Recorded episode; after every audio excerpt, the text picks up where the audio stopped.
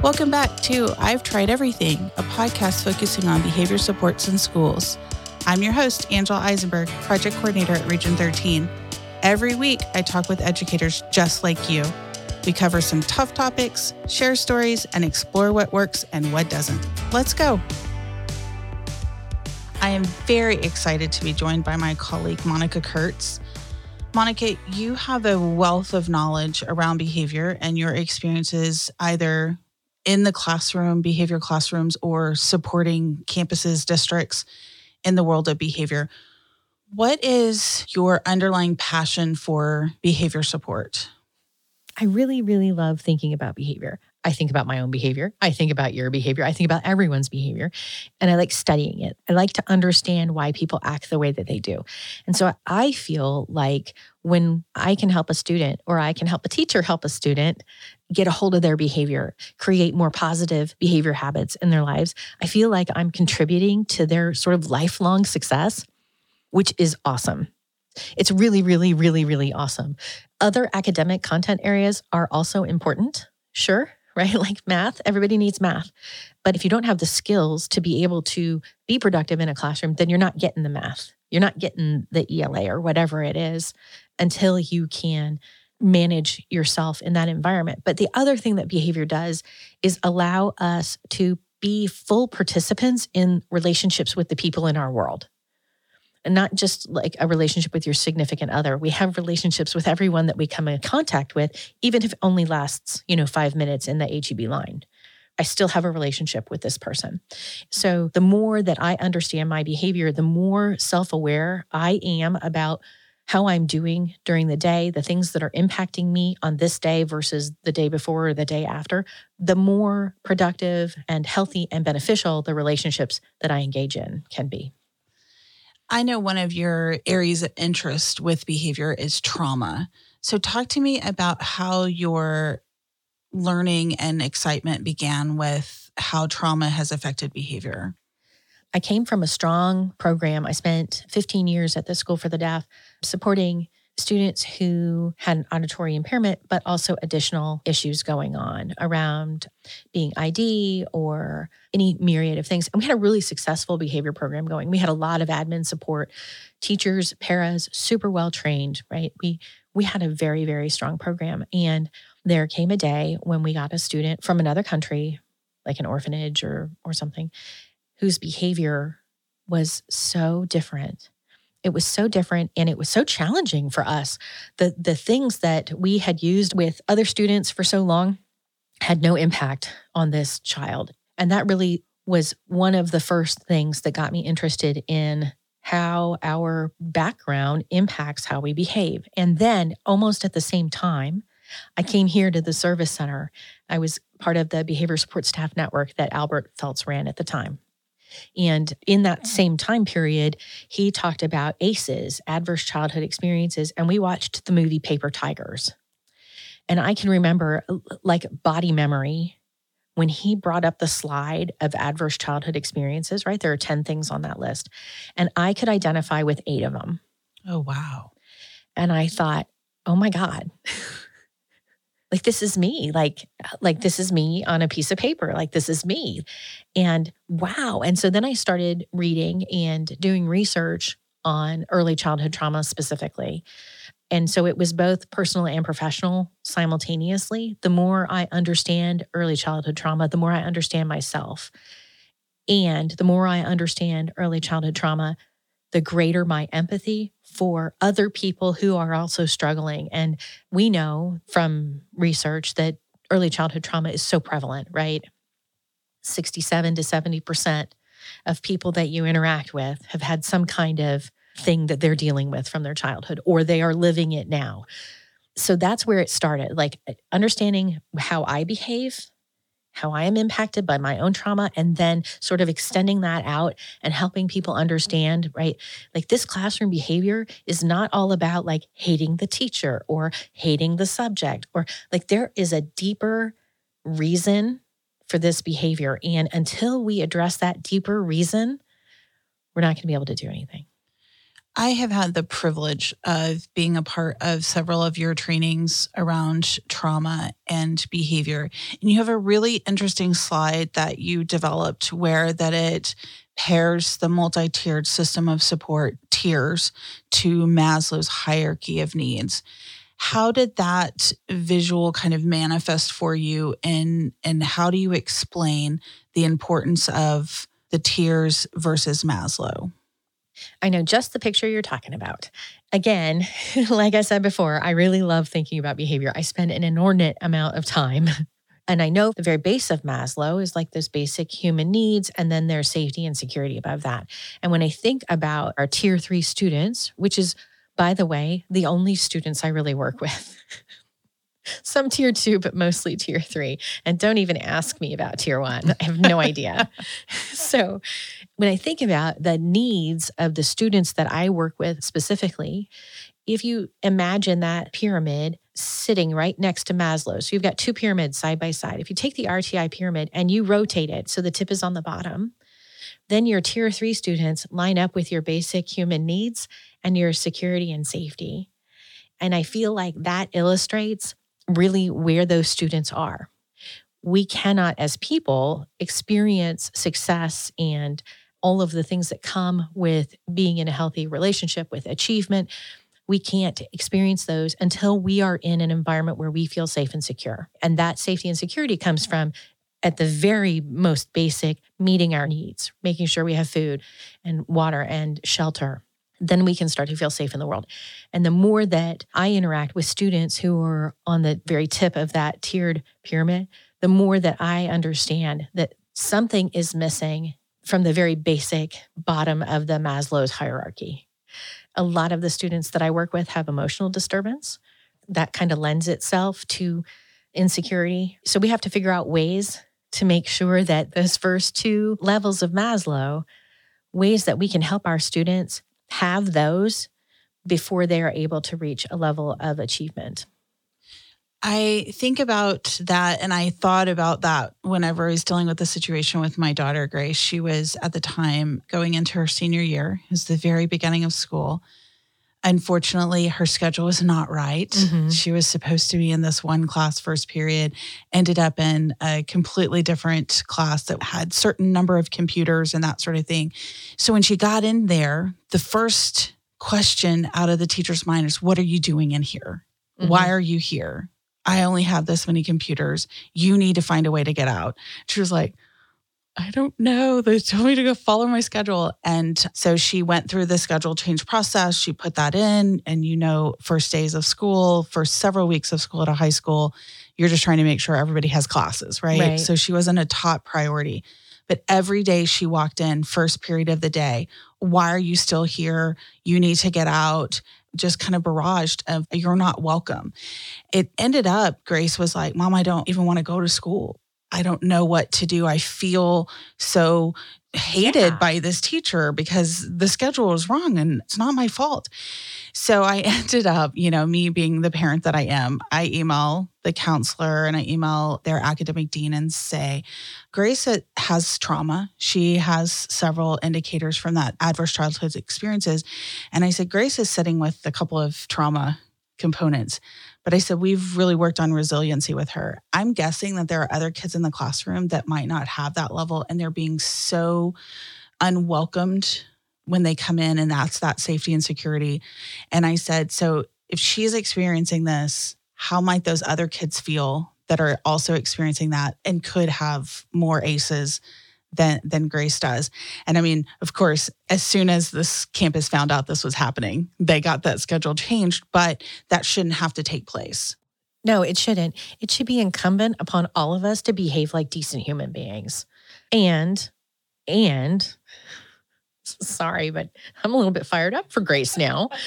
Being the person that I am, I understand that teacher's level of stress on the first day of school or the first week of school. I get it. However, there's no call to be ugly yeah. to another person, not a student, not a, a child, not a whatever, to another person, another human being in your environment. There is no need. There is no need And what an unwelcoming environment. So, when we talk about like basic human needs, that safety and security was completely missing Yeah. from Grace's first period experience. And if you're going to get all head up about something, like let's talk to the people who make the schedules. So I live by the idea that if you knew better, you'd do better. For sure. Right. Like, I don't think that teacher had an evil plan to thwart anybody. I think if she knew better, she'd do better. Let's put that lay person to the test. If you could go out there to any new teacher in the profession or a teacher in the profession that didn't understand trauma and how trauma impacts student behavior, what would be some of the tools that you would recommend to be trauma informed? The single greatest powerful tool that we have that we can offer our students is the gift of a healthy relationship. I can't stress how important having just one healthy relationship is in the life of a child. And I'm at an age where I mean anybody under the age of 18. But when we talk about early childhood trauma, we are talking up to the age of 18, and that has to do with brain development. So when I say child, I still mean high schooler, right? Yeah. So a healthy relationship, everybody, everybody, everybody needs somebody who thinks they can do no wrong. You know, when I think about it in terms of my own family, I'm that aunt. My nieces and nephews are perfect. Of course they are. They are perfect. They are perfect in a way that that I know inside is probably unrealistic because no one's perfect. However, I'm that person in their lives. I'm the person who thinks everything you do, every piece of artwork, every school play, um, every STEM rocket that you build, I think all of those things are the most wonderful things that have ever happened on the planet. I'm not here to be their disciplinarians, much to their mother's chagrin. I think they're amazing. And everybody needs somebody like that in their lives. And so that's the first step is creating a healthy relationship. The thing though about the student who most needs that healthy relationship is that they are the hardest ones to create relationship with because they don't have any skills because their idea of what a healthy relationship is comes from a place of chaos and trauma. Okay. So, as the adult in this situation, if I see that there's something going on with young Angela and I want to create or begin the foundations of a relationship, I'm the one who has to keep on going back. Because even though that student subconsciously, they know that they need this relationship as much as they need their next breath, they have no idea how to get it. They have no idea how to hold on to it. You know, we talk about a lot on the behavior team about how desire urges me on and fear bridles me from one of our favorite books.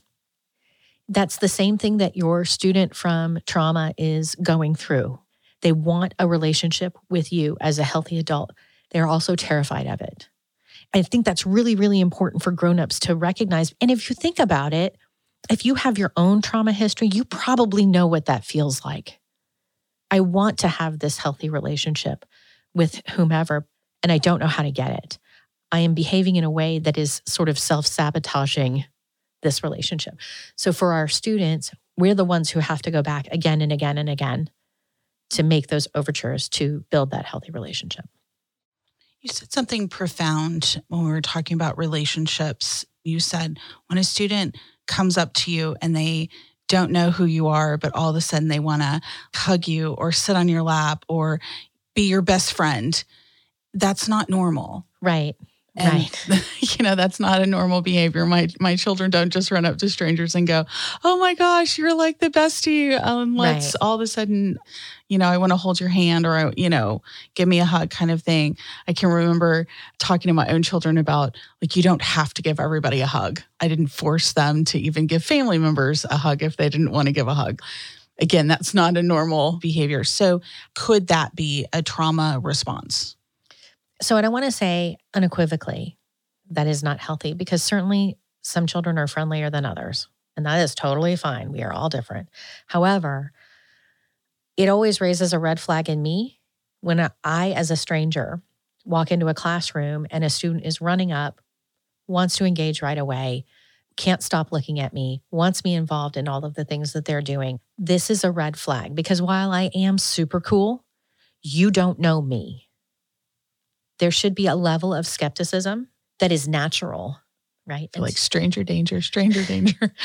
right. But it almost feels like that the student who does that is trying to sort of reverse or negate a potentially negative experience, right? A stranger is in the classroom. So, in order to make sure that that stranger is safe, I'm going to ingratiate myself. I am going to be as cute as possible. And this is all subconscious. I'm going to be as loving as possible. I'm going to be as friendly as possible so that I know that that person doesn't present a threat. So, again, if I go into a classroom and the other thing is, I do have blue hair. So, like, I am really, really popular, particularly in elementary school, because I've got blue hair. And everybody in second grade would like to have blue hair. It's fine. But there'll be somebody who wants to immediately crawl in my lap and snuggle. And yeah, I'm totally trustworthy, but they don't know that. And they are acting in a way that is very unsafe.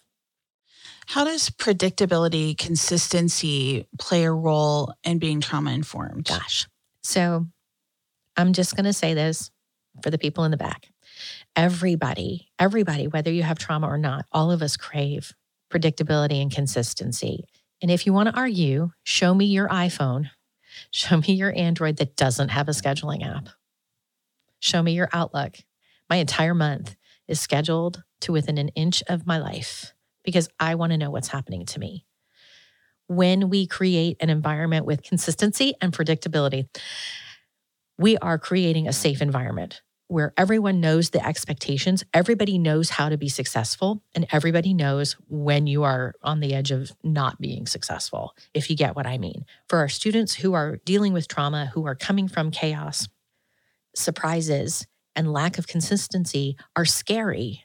If there's so much in your world that is undependable, that is inconsistent, that is here today, gone tomorrow, whether it's a parent or a guardian, whether it is shelter that is on this couch or that couch, whether it is if there's going to be dinner or not, that level of inconsistency is scary. So, in our classrooms, if we can create a predictable, consistent environment, we will be helping our students begin to regulate their nervous systems. You have also talked in some of your trainings about how behavior manifests with trauma in correlation to how behavior manifests with attention deficit hyperactivity disorder, ADHD. So, how sometimes might we mistake something as being an ADHD behavior when it could potentially be now I mean obviously we're we're not doctors right but how might some of those behaviors manifest and make us think it's one over the other. Again, not a doctor, can't do anything about it, but I recognize it when I see it, kind of thing. And oftentimes, students who have dealt with trauma are ADHD. A lot of times they are co occurring. This is what keeps me up at night. Remember, I said I think entirely too much about behavior. If I'm working with a student who is presenting what looks like to me ADHD, but really, the problem is trauma. If that student goes to the doctor and the doctor gives them some kind of medication for ADHD, that's cool. But if the root of the problem is trauma and we're not addressing that sort of societally, I'm not a social worker, I'm a teacher, got it. But if as a society we are we are not acknowledging that Risperdal or whatever you use to treat ADHD is great, unless the problem is I'm hungry if the problem is I don't have a bed or I don't have a consistent way to be taken care of or I don't have a consistent caregiver or I am being abused in any way, then ADHD medication is not going to make a difference to get to the root of the problem. And I say this with hesitation because I don't want people in schools to think that they are responsible for every single thing, right? I feel like educators and schools have way too much responsibility for what should be societal but in the absence, right, we are leaning on schools a great deal. So I think it's just something to be mindful of. Yeah. I was talk to educators, especially teachers, around we can't control student behavior, right. right.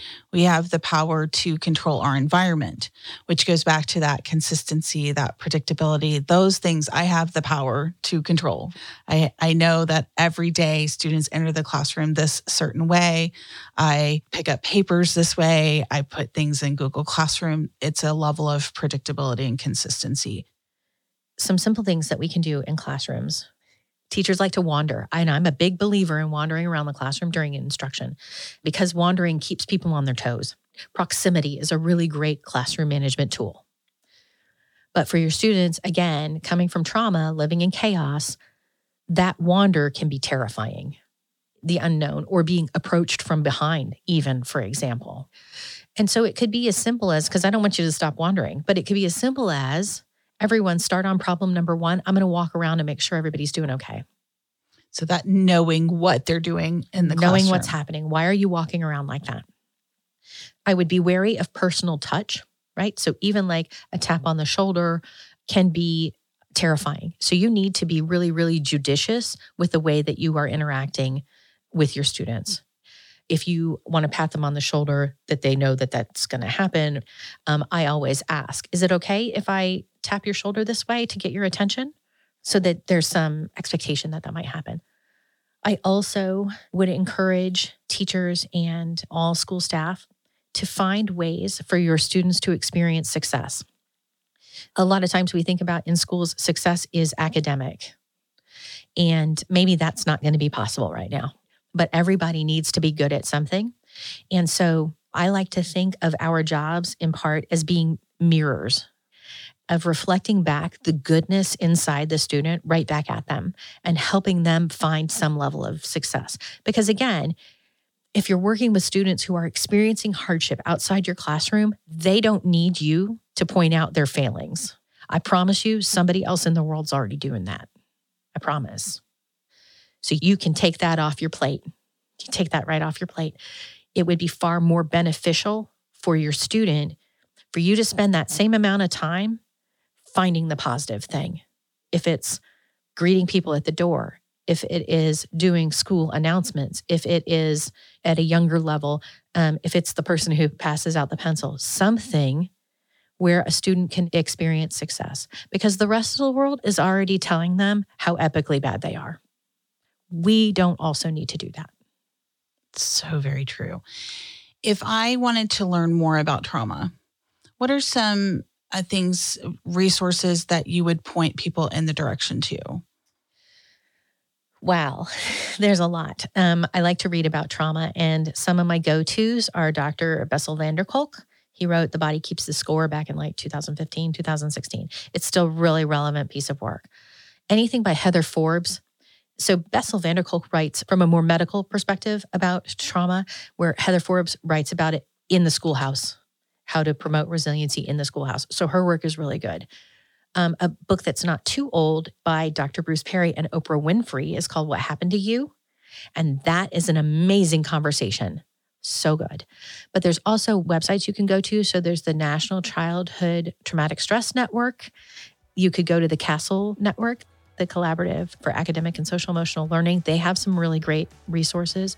Edutopia has some really great stuff on trauma. Harvard University also has some really great stuff on trauma, if that's your thing wow, sounds like there's a lot of resources out there, but knowing too, um, people could within Region 13 or even outside of Region 13 can always pick up the phone or shoot you an email and say, oh, yeah. hey, help me out with trauma. So thank you, yep. Monica. I really appreciate you being with me today for I've Tried Everything because sometimes when you're dealing with trauma, you've tried everything. Yeah. Yep. you have to keep going back to it. So I really appreciate you being my guest today. Absolutely. I can't wait to have you back. Thanks for having me. Thanks for listening to I've Tried Everything. Join me next week as we continue on our journey for behavior supports in schools. Remember to subscribe, and you can always find great resources at Region 13's website. Just search behavior. Talk to you next time.